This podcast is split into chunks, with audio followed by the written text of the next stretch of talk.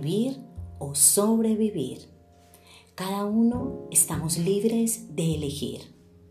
Si queremos solo sobrevivir, podemos continuar en la rutina diaria que va llevando nuestra vida hasta ese día donde todos tenemos destinado el final. Pero si decidimos vivir, wow, te felicito y aplaudo tu valentía, porque para vivir debemos movernos.